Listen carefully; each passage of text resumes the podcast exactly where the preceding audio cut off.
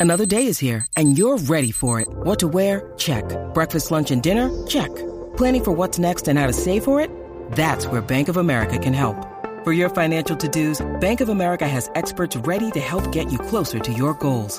Get started at one of our local financial centers or 24-7 in our mobile banking app. Find a location near you at bankofamerica.com slash talk to us. What would you like the power to do? Mobile banking requires downloading the app and is only available for select devices. Message and data rates may apply. Bank of America and a member FDIC. 347 episodes in and I still mess up the recording process almost every time. I don't know how. But it'll keep going. It'll work. Not important. Miss Mitzi Perdue coming on here for the umpteenth time. One of my favorite guests, my honorary grandmother. And today, actually, Mitzi, how about you introduce yourself and how about you tell everyone what we're going to be talking about? All right. Uh, I'm Mitzi Perdue. I'm the person who has figured out Tommy Carrigan's superpower. Uh, his superpower, at least as revealed today, is the ability to mess up electronics this time. Are we still friends? yeah, yes, we are still friends, I promise. Okay, uh, to be more serious, no, I love Tommy with all my heart and soul. I think he's a total genius, and I think he's the the next Joe Rogan. I mean, and by the way, while you're listening to him, do something that a couple of other listeners, whom I happen to mo- know personally, and we've gotten in contact. Uh, over Tommy, you know, we, we all agree that he has an extraordinary data bank of analogies to bring to, to just explain things. So when you're listening to him and when you're trying to figure out why you love him, uh, notice how often he just has amazing analogies. And that was a very long, circuitous way of getting to answer his question, uh, which is, Who am I? well, what I'll be talking about today is I'm the daughter of the co founder and president of the Sheraton Hotel chain. My late father, Ernest Henderson, founded the Sheraton Hotels in the early 1930s, pretty much at the height of the Great Depression. And that was a period when absolutely everybody was, you know, if they owned a hotel, dumping it as fast as they could, because owning a hotel was a one way ticket to bankruptcy. Well, father managed through some skills that I hope Tommy asks me about, he managed to turn things around so that he started with one hotel, and at the time of his death, which was in the late 1960s, the family owned 400 hotels. Actually, we owned controlling share because it was a publicly traded company. Uh, but that is part of that. That's who I am for today. I am hotel heiress and also, for everyone interested in, uh, you run winthisfight.org, WTF.org, which is an anti human trafficking ring, which we've done other episodes about, but I won't segue into that. Um, oh, yeah, but, but uh, yeah, just keep in mind that if you text WTF, and yeah, I do know what it means, but it, for my mind, it, for the moment, it stands for win this fight. If you text WTF to 51555, uh, you can get into contact with me and you can learn a lot of really interesting stuff on what you can do about human trafficking. Awesome. So with with founding, so I didn't know that that he that he started at the height of the Great Depression. I guess I, I just never put two and two together. I have watched some of your lectures on it, on you know what he would do, where the first repairs would go to the places where the public would never see. Um, is that is that what is directly correlated to its success? Well, I used to ask him, you know, what made you a success? Because I came along, I mean, I was born in 1941, and to save everybody uh, doing the calculations, I'll be 80 next March, this coming March. Um, but as, as a little girl, and I, we're talking like the 1940s, early 1950s, I was forever asking him, you know, what's the secret of success? What did you do? And, you know, he was an indulgent and loving father. And, and it was a really fabulous way for me, his youngest, to get parental attention to ask these questions. So I was highly motivated to, you know, just ask, ask, ask. And he had many different answers. One of the ones that I cherish, and I kind of think applies to you a little bit, Tommy, he said that one of the secrets of his success was he didn't discourage easily and he'd try long shots. He'd try things that other people might think, eh, it's more than a one in 40 chance. I won't even think of it. Father said that if the reward was big enough, he'd try a one in a hundred chance. And so he's very big on on going for the long shots if there was a big enough payoff. And that's kind of the story of your career, Tommy. You're going for a long shot, but the payoff is extraordinary. Yeah. And Father had a lot of perseverance. I see that in you too. Thank you. It is. It's if it's worth it, go for it. Right? Yeah. It's yeah. If the lottery ticket's big enough, go spend it. Go go buy a dollar. Go buy a dollar ticket. Exactly. And and you're not going to win if you don't get that lottery exactly. ticket. Exactly. Well, I'll, I'll continue. Shall, shall I monologue?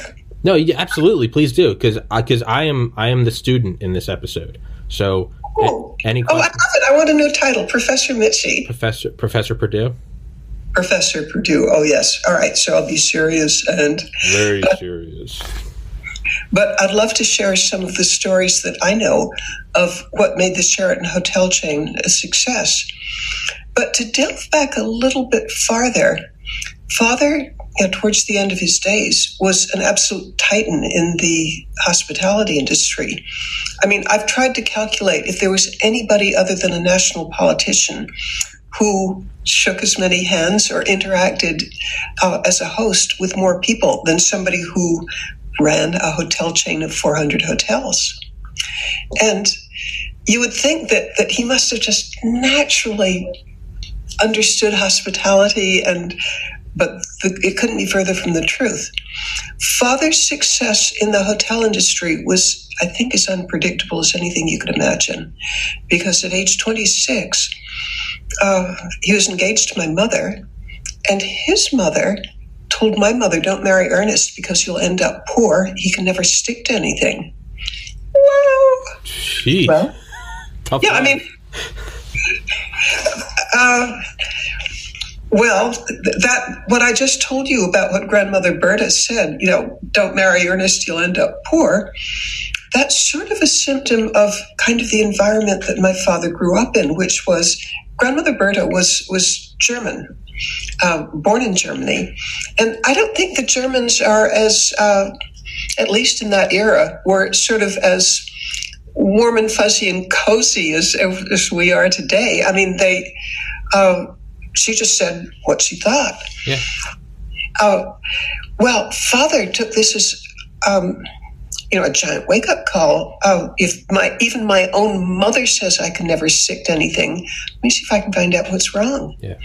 So he went to a career guidance counselor, and I don't know if they had yellow pages back then, but I mean, he just simply found Johnson O'Connor. I think it was on Beacon Street in Boston, somewhat near where he lived in Cambridge, Massachusetts he spent a whole day with Johnson O'Connor, taking every test you can think of. And at the end of the test, Johnson O'Connor told my father, You're clearly a bright fellow. Uh, father was a graduate of both Harvard and MIT, so he was a bright fellow. But Johnson O'Connor told him, In my career, I've never seen somebody with worse human relations skills.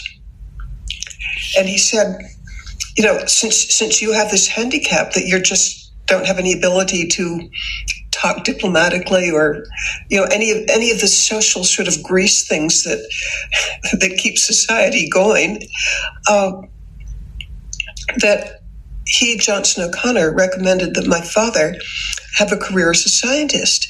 He said you'll do really well because you know you, you're a graduate of mit you, you you clearly have a scientific brain, and you're you're really a, a bright fellow. Uh, have a career as a scientist in a laboratory where you can do all your smart stuff and not interact with anybody. Uh, yeah. Yeah. Well, and, and can you imagine that that person became an icon in the hospitality industry where you have to understand people and and be warm and gracious and say the right thing? I mean, can you even imagine? I remember when I was interviewing at Tulane Medical School in December 2013, we had to go in and do like a mock uh, bedside manner test. And it was yeah. like, I have to go convince a woman to, obviously, they're all actors. I have to go convince a woman to stop smoking. This episode is brought to you by Shopify. Whether you're selling a little or a lot, Shopify helps you do your thing, however you cha-ching. From the launch your online shop stage, all the way to the we just hit a million orders stage. No matter what stage you're in, Shopify's there to help you grow. Sign up for a $1 per month trial period at shopify.com slash special offer, all lowercase. That's shopify.com slash special offer. And she's like, but I just really like it. And I just like looked her dead in the eye. I was like, you're going to die and your kids are going to have no mother. and like they said, I got a terrible grade on it. And I remember I later made the dean laugh because he was like, so how would you, how would you kind of uh, work around that? And I was like, well, I was like, I want to be an anesthesiologist, which I did. And he was like, he's like, but bedside manner. He was like, I was like, well, I worked as a bouncer in college at a bar. And he was like, how does that help your argument? And I was like, I was like, well, in college, I could knock out people I didn't like. And as, an, anesthes- and as an anesthesiologist, I can knock them out too. He laughed. I didn't get in, but I, he laughed. But but yeah, it's you know my logic was work around it, but I guess he took a completely different way. And he said just walk right into it, become the best humans relations person possible. Yeah, I mean, what, what father did, and he told me this, he said that he realized, you know, as he kind of looked around the world and how it worked, uh, and he was very good at seeing how to get from here to there, that if he wanted to be anything at all in the world, and he was an ambitious man, uh, that getting along with people was key to everything. And so he began what I take to be a lifelong program of learning everything he possibly could about what motivates people, what makes them tick, mm-hmm. what they like, what they hate, uh, what they're scared of.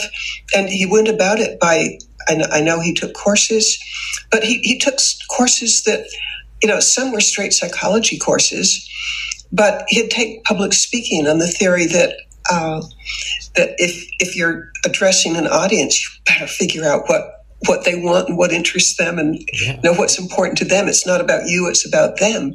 He also uh, he'd take salesmanship courses again because you're not going to do well in a salesmanship course unless you put a lot of effort into figuring figuring out what your prospect wants, what's going to make your prospect's life better. Mm-hmm. So again, you know, it's not about you, it's thinking what the other person wants. Well, he also read books, uh, attended lectures later on in his life when he became super successful. I remember he, there would just be like almost a continuous stream of famous psychologists and psychiatrists who would be weekend guests at our country home. And these included people like B.F. Skinner, who was super famous in the 60s, uh, Eddie Bernays, and I think he's known as Edward Bernays, but I grew up hearing him as Eddie Bernays. I believe he was the father of modern advertising. Okay. So, in other words, what I'm saying with all these examples is that father put heart and soul into learning everything he could about what makes people tick. Mm-hmm.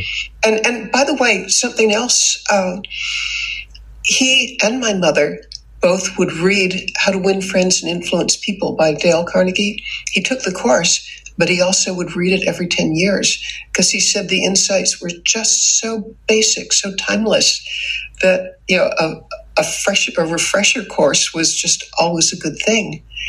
But okay, so now let me jump away from why initially he was probably the least qualified person that you could imagine to get into the hotel industry.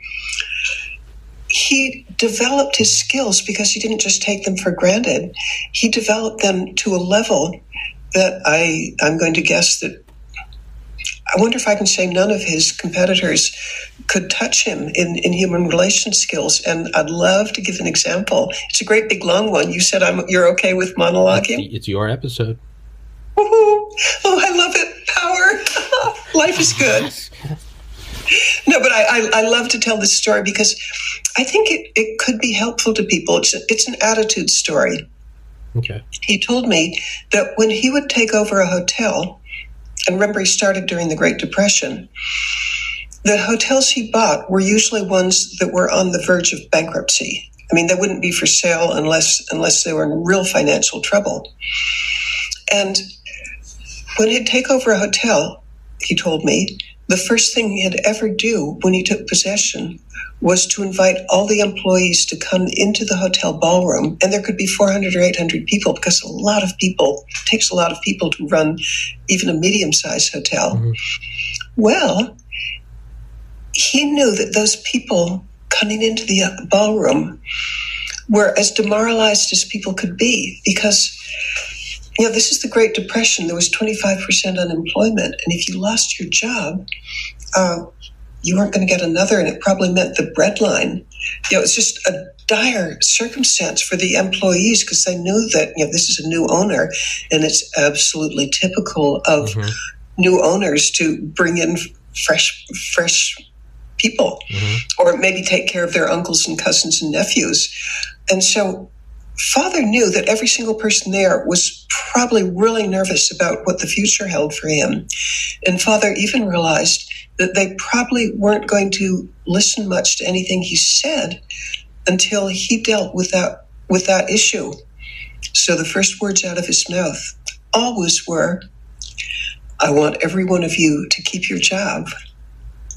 And then he'd, he'd follow it up. He'd say, I want you to keep your job because I know that you know your job better than anybody else in the world. And my job is to give you the resources and the encouragement to show the world just how good you are. And you'll see in a few months, this is going to be the best served, most popular hotel in the city. It's going to become financially secure, which makes your job more secure. It's going to become the most financially secure uh, hotel in the area. And we're going to be an example to the rest of the city. We're going to be a shining example that things can turn around and things that can get can get better. Uh, cool. Beautiful. But that's not the end of the story. Uh, the next part of the story, he told me, was that the following day, the employees would see, you know, just masses of people coming in electricians, plumbers, decorators. But those people would never go to the areas that the paying public would see. No, they'd go to the areas where the employees worked, the places the non public would never. When you need mealtime inspiration, it's worth shopping Kroger, where you'll find over 30,000 mouthwatering choices that excite your inner foodie. And no matter what tasty choice you make, you'll enjoy our everyday low prices, plus extra ways to save, like digital coupons worth over $600 each week. You can also save up to $1 off per gallon at the pump with fuel points. More savings and more inspiring flavors make shopping Kroger worth it every time. Kroger, fresh for everyone. Fuel restrictions apply. See, and uh, for example, they would they would refurbish the employee dining room, the employee lockers, the employees' uh, showers, the corridors, the rickety old elevators. And so I asked my father, yeah, does, wouldn't it make more sense to spend money where you'd get money back, you know, refurbishing the areas where the paying public would see?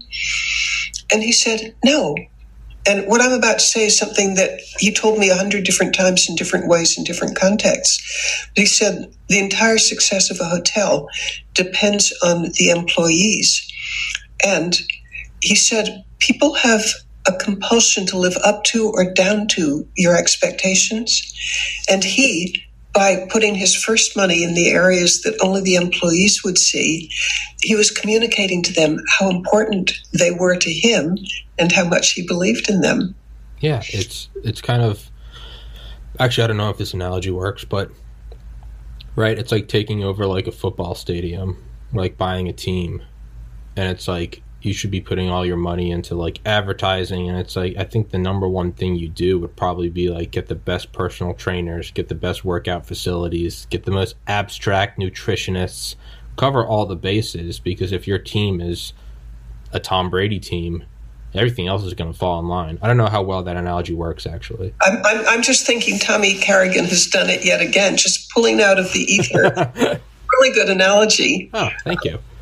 And and I said a while ago that your your superpower was uh, messing up uh, audio. It is.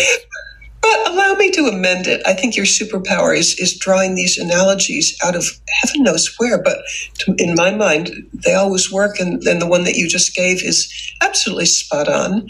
But I don't think his competitors saw that. Um, I'm pretty sure they didn't because he grew from one hotel to 400, and the average hotel owner does not do that. What was is what what was the average? I don't even know. It, is there an average? Is there like a, a, ballpark average growth of what others were doing? That's not really important. Never mind. Back to your story. Oh, but I'll go answer it anyway. Okay. Uh, he almost had no competition when when he'd be, say, a hotel was put up for sale. It would be rare for him to have any competition whatsoever because the the received wisdom in the 1930s is get away from hotels. Mm-hmm. Uh, which made it a happy hunting ground for him because he had a magic key for turning things around, mm-hmm. which an absolutely energized workforce. Mm-hmm. Yeah. And uh, I, I, said that that there was more than one part to the story. Let's move.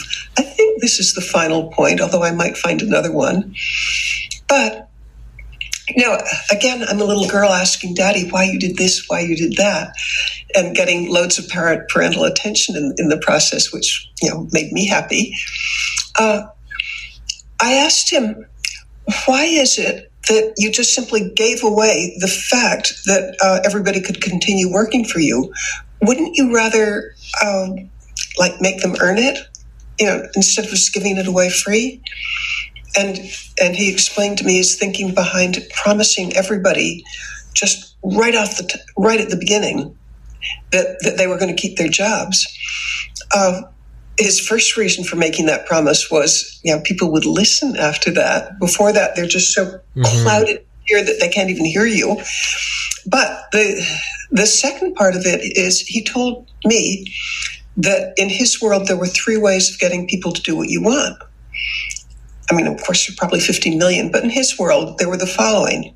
He said, I could have stood up there in front of them in that first day and I could have told them. And by the way, he did this with pretty much every hotel he ever bought. But let's let's stick with one example. He said, I could have stood up there in front of them and said, "Shape up or you're fired." Yeah he said that will get compliance. That will that will get people you know gets their attention. But he said in his world that was always a bad choice for motivating people because he said you can get people to do what you want but they'll do it. They'll do it grudgingly. They'll do the least that they can get by with. Uh, it's it's not a way of getting people to go the extra mile or stay with you for life. Mm-hmm. So what's number two? Because I said there are three. Number two, bribery.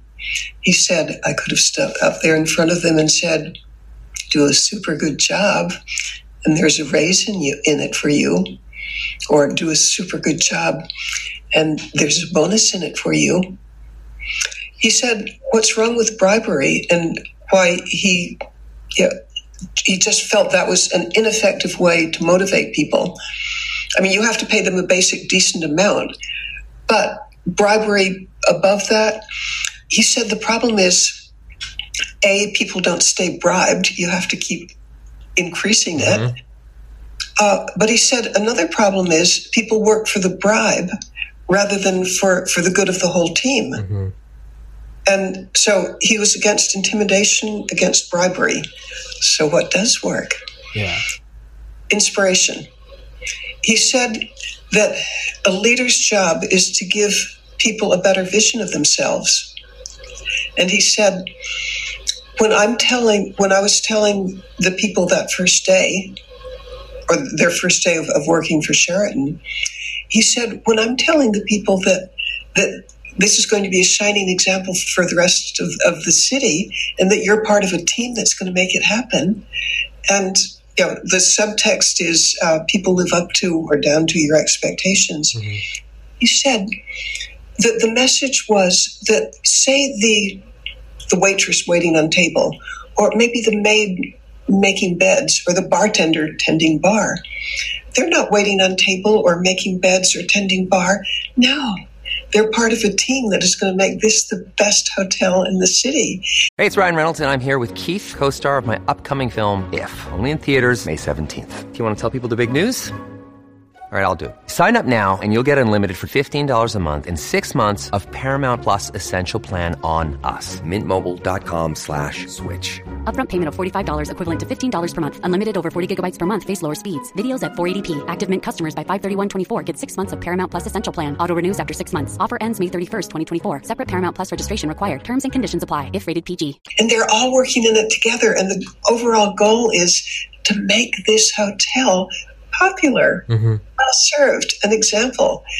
And and so in his world, inspiration was the way to get people to do what you want. Mhm. And he was like that his his whole life. Yeah, I was gonna say the yeah. There's and there's like different. I was gonna say the bribery, right? That's like moving from from Vicodin to OxyContin to fentanyl. It's like, dude, it only goes so far before you're dead. and then I was gonna say the the the fear, right? The compliance. Have you ever seen the movie uh, A Bronx Tale? I don't think this line is from that. It's actually a pretty generic line. But like the head mob boss, Sonny. Actually, in his like his protege is this young kid, like a teenager. So it's actually kind of like you and your dad. It's like Yeah. But it's a very dark movie, all about like murder and extortion. But like, Oh, bring it on! I love it. it takes place in like the way, I love that you so often have uh, crime stories or It's- or Green Beret stories Yeah. or yeah, bring it on. it's it's the movie takes place in like 1950 well Bronx takes place in 1950s Bronx. It's got one of the most like disturbing like race race fight scenes ever. But in the movie, he he asked him, he's like, "Sonny, would you rather be loved or would you rather be feared?" And he just says, "Feared." Just like, and he he goes on some long explanation, but he was like feared. But that's not in human relations and a hotel chain. That's in drugs, murder, extortion, rape, kidnapping, segregation. That was so I don't know. Yeah, maybe it's like yeah, it maybe kind of you can see where it kind of like manifests itself in a different way. Where if your incentive or your baseline force is fear, you get 1950s mob riddled Bronx, or if your baseline is inspiration, you get Sheraton hotels, which was actually 20 years prior. So, I mean, you can't even use the whole, well, it's a better time. It's right after the Depression, right? So, it's going through World War II. So, it, you can use two different ways to sort of guide your ship, right? It's like fear. Everyone in every mafia movie, everyone always ends up dead in a pile of their own blood. That's just how it goes. That's that is a the sun will rise tomorrow, the mob boss will die. Sheraton hotels still going. Well, it's, I mean, again, he his ability to do that and how he, in my opinion, surpassed any of his competitors Mm-hmm. was, I think, a direct result that his greatest deficit became his greatest asset, Yeah. and that is understanding human nature. Yeah. Yeah. And, and by the way, you mentioned fear, and I have I have four siblings. They're all older than me, and we often ask ourselves, you know, he got absolute, total, complete compliance from any of us. We we, you know, the idea of challenging him or sassing him, it didn't exist. And I'm, I, yeah, we all try to figure out what did he do because he didn't threaten us. He didn't. I, I guess he was just. Oh, and we knew he loved us, but but the idea of going against his wishes um, walk the plank first and i'm not i'm not entirely certain how he did that and then another thing that he did and which we discussed recently my brother and sister and i on, on a zoom call recently discussed this. A, a flaw that we see in many families is a lot of sibling rivalry. Uh, you know, people who, who end up hating each other you know cain and abel kind of things. And I'm particularly sensitive to this because I write on family businesses, and 70% of family businesses won't make it to the next generation. And the reason why is, well, most often, is family quarrels. Well, what did father do that kept us from fighting and that from, kept us from, you know, like being jealous of each other? And my brother's view was that it became part of the family culture that that we were almost required to rejoice when somebody did well and to grieve when they did badly, mm-hmm. and that the success of one was the success of all. Mm-hmm. So, you know, in the family that I grew up with, somehow father and mother instilled something that you know, I, I wish I could bottle it and help other families with it because, I mean, I think we get. Well, there's there's another part to this. I mentioned that Sheraton began in the 1930s, but the Henderson Estate Company, the family business, began in 1840, 180 years ago. Jeez, I didn't know that. Yeah. No, it's really cool. We, we just had our, our anniversaries, our reunions began 50 years after uh, after the founding of the company. We just celebrated our 131st reunion. Jeez.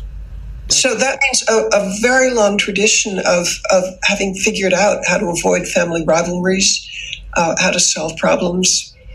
Uh, so, although father may have grown up with, uh, you know, with not a whole lot of human relation skills, certainly had a, uh, well, an understanding of, how to have a, a high functioning family. Mm-hmm. Yeah, there is always that odd I say odd because it's hard to understand, not odd in that the idea is odd. The balance between, yeah, the carrot and the stick, the positive and the negative, the love versus fear, inspiration versus compliance. And it's very, I don't know, there's a Hunter S. Thompson quote, and he's, I can't even do his voice, so I won't try, but he says, Fear is like, it's not all bad. Fear is like a wild animal like you can use it to pull your chariot but like a wild animal, always keep a gun pointed at it. So if it turns on you, you can end it. There, I think that is true. You know, it's. I set out to try to be a doctor because I wanted to help other people. I liked I liked biology. I liked the idea of job security. Fear is what drove me through those like 3 a.m. study sessions because it was like, man, if this doesn't work out, like what the heck am I going to do? Like I don't want to go some actually so I'd say job security probably fell into that. I was like, man, I want that, you know, I want a white coat, Dr. Carrigan, I'll always have a job. Even if this nation falls, the new the new regime will still need a doctor. Like it doesn't matter where, right? You, you can be in Europe, whether it's the Weimar Republic or whether it's France or whether it's America or Mexico or whether you're the personal physician to some cartel dictator everybody needs a doctor. So my mind was like, I'm going to be a doctor because it's the ultimate job security. If there isn't a job for a doctor, it's because the world is over. So it cancels itself out. But that, it's, yeah, the love of like, I want to be a doctor, I want to help people. That's the sort of the flowery, it gets you to go on to this, this race, you know, this whatever. The fear is I don't know, maybe it has to be self implemented because no one told me I had to be a doctor. It was maybe that's the key. It's because, like you said, you're like you know, never challenge your dad, but it's it's I think I don't know. Maybe the fear has to be self implemented. Like I don't know. It's it's kind of hard to. Yeah, I, I don't know. I wish I had an answer to it because I, I had something. Look, Bumble knows you're exhausted by dating. All the must not take yourself too seriously, and 6 1 since that matters, and what do I even say other than hey? well, that's why they're introducing an all new Bumble with exciting features to make compatibility easier, starting the chat better, and dating safer. They've changed, so you don't have to. Download the new Bumble now somewhat puzzling happened with I've got two sons. This is my older son. Uh, to protect his privacy, we'll call him Peter. Okay. Um, but I felt that it didn't take a whole lot. I think two teenager, two teenage boys, and uh, I, I, think I rarely spoke sharply to them. I mean, I think they wanted to please. But I remember one day when Peter was maybe 16 years old and, you know, big, tall boy. And I hadn't seen him around for a couple of hours. I was sort of curious. And I walked by his bedroom, and there he was, face down on his waterbed, sobbing. And uh, I, would almost never seen him cry. Uh, he wasn't. He wasn't a crying kind of kid. So this is very unnerving to me. So I rush up to him, Peter, Peter, darling, what's wrong? What's wrong? And he said, You told me a few hours ago that I disappointed you, and I can barely stand it. And, you know, for the rest of his life, I've been very careful about using any harsh words with him because if, you know, if just an offhand, I'm disappointed in you, unravels him. Yeah. I've got to I've got to use a lighter touch. Yeah, yeah. I I don't. Maybe it's like because you know, growing up with three brothers, it was very much the same. Like you know, my dad is a wonderful guy, but it was also like, yeah, I would rather walk the plank than challenge him growing up. And one, I just think that's sort of like the health. I know nowadays it's a controversial idea, but I just thought it was like a, a healthy kind of role relationship, right? Like mom raised us, mom stayed at home with us, dad worked. There's also, you know, mom dealt with us all day, and it was kind of like, it's kind of like riots, right? It's like, yeah, they're gonna call the cops, and sure, whatever, you're gonna riot, you're gonna jump on top of cop cars, burn down a Burger King. That mm. that is the National Guard. Once they start rolling in, you're like, okay, finished with this thing, man. You know, that's how it always ends, right? You can see like the LA riots in 92, 91, whatever it was, and George H.W. Bush called in the Insurrection Act. I was just looking at photos of it the other day. It all stops when the guys in the blue with the badges go home, and all of a sudden the military green trucks roll up, and it's a bunch of guys with M16s. That's the language that humans understand. Is just, I mean, you just understand. That's the brute force of like we pretend that that's not who we are, but at the base, that's what we still are, just animals. And one analogy I always think of is like you know, how did my I would argue how did my dad raise us so well? And I, now I can't stop thinking about it every time I come up with an analogy. I'm like, oh crap, it's not, but it's. Look what I did to you! I know, oh, I know. Now I can't. Yeah, now I can't. Mission accomplished. I mean, because because we know what I'm really like. I love to do things like that. it's, it's, but it's like the the game. Do you remember the game Operation? It was like the it was i mean it was a board game when i was little. It was like an electronic board game you know and it was like a guy and you had to do operation. But if but you had to use these like metal tweezers and the edges of the guy had like a metal silhouette. Do you remember what game i'm talking about? I um i didn't. It was i mean it's it's like a really famous i think it's like pretty old. But if you touch the edges it buzzed so you're supposed yeah. to go in and like you know there's like plastic organs and you're supposed to move around and it's like what a cool thing. Yeah, and it's like if you touch the side it buzzes and the whole thing shakes. It was just some board game. But I guess that's kind of how I looked at kind of growing up. It was like as long as we stayed within like the borders of like not going to jail, not stealing, and not failing out of like high school, there's some like very basic like yeah, like don't murder anyone, don't go to jail. Yeah, you know, don't disrespect your mother. And then within that, it was like you have free reign. You can do whatever you want. But it was like there was these very defined like if you step across this border, it's game over. Right? Hey, what kind of consequences would you be up against? I don't know, and maybe that's the brilliance of it. It's like because I have no idea what my father would have yeah, done. I just dare. That's the reality of it, you know. I think if I could go back, maybe I'd actually press more buttons because I'm not. Because my dad's a loving guy, my mom's a loving woman. Like they're incredible parents. I don't know. Maybe they would have flipped a switch, and maybe I would have saw like a, an anger I'd never seen before. Maybe it was all bluff. Maybe it was all bluff. Like I don't know. But the point is, is it worked right? Is, oh, is good it, Lord, yeah. It's, it's worked. A lot of a lot of uh, under Reagan, there's the MX missile program, and there's a thing where we wanted to defeat the Soviets by instead of trying to build more nuclear weapons than them, it was to give the impression that we had more nuclear weapons. So we were going to have these things where it's like moving trucks and trains, all full of on all these silos out in the Midwest, and not even the teams moving the missiles would know whether or not they had a real one or a dummy one.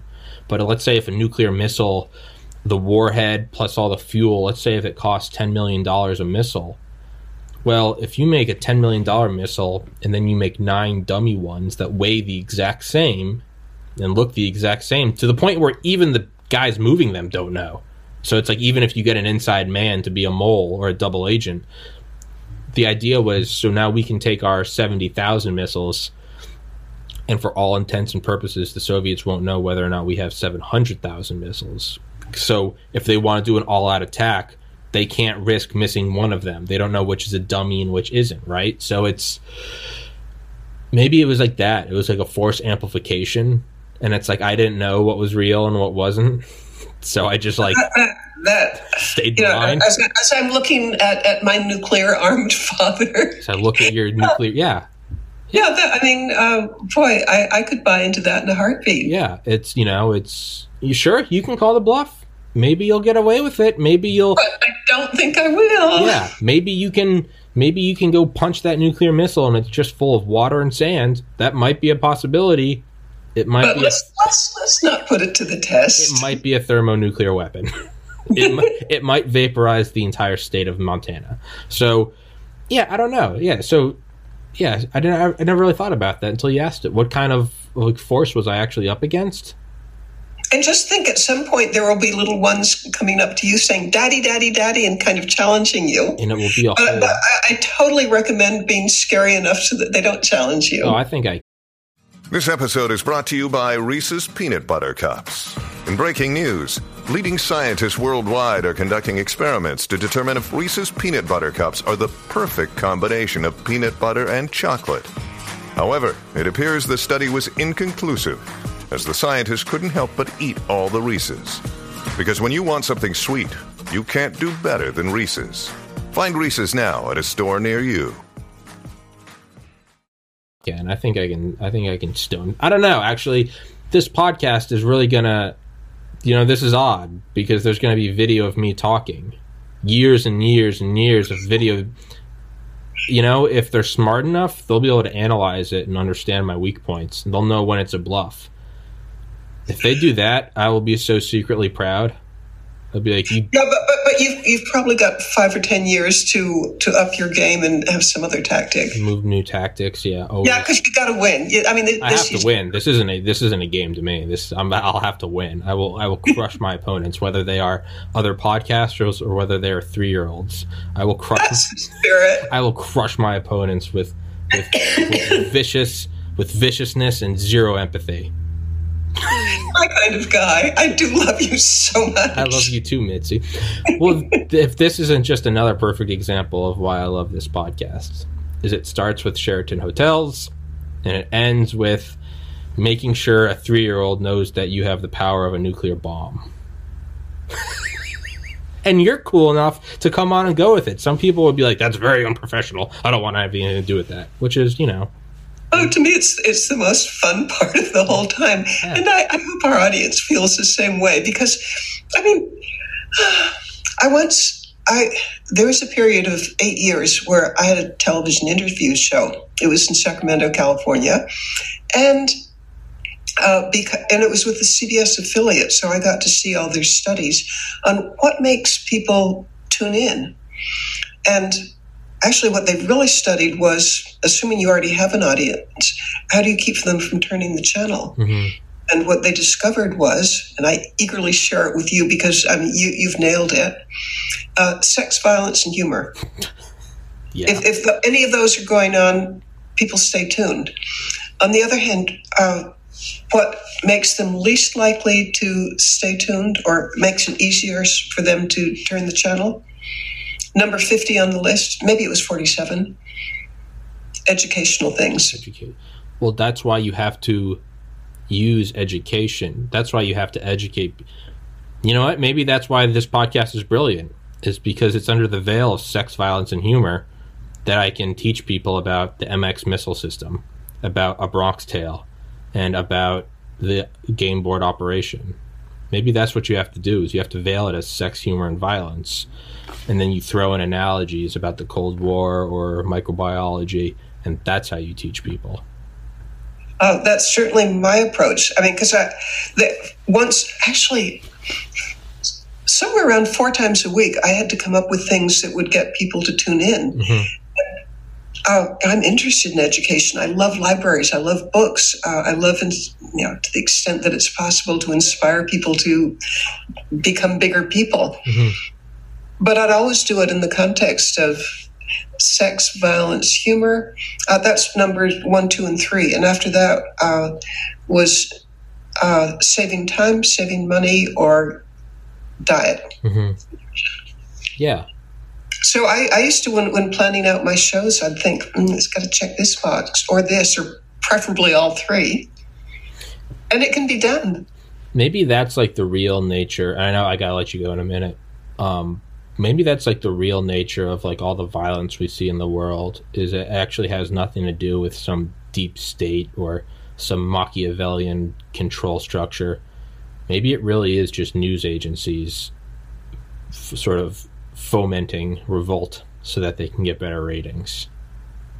Maybe that's the big secret is is it's not a military industrial complex. It's just a news. Well, I, I haven't watched um, evening news for quite a while because I'm mad at the whole television industry. But uh, there was a time, and I, you can tell me if this is still true, where the 10 o'clock news would always feature, you know, a horrific fire Mm-hmm. Or a nun being stabbed or just something horrible.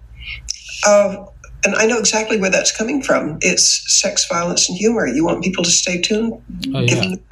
No, I've, I don't think I've watched the evening news. I think I stopped watching my sophomore year of college. I used to watch during like my lunch break studying. So that was like fall 2010.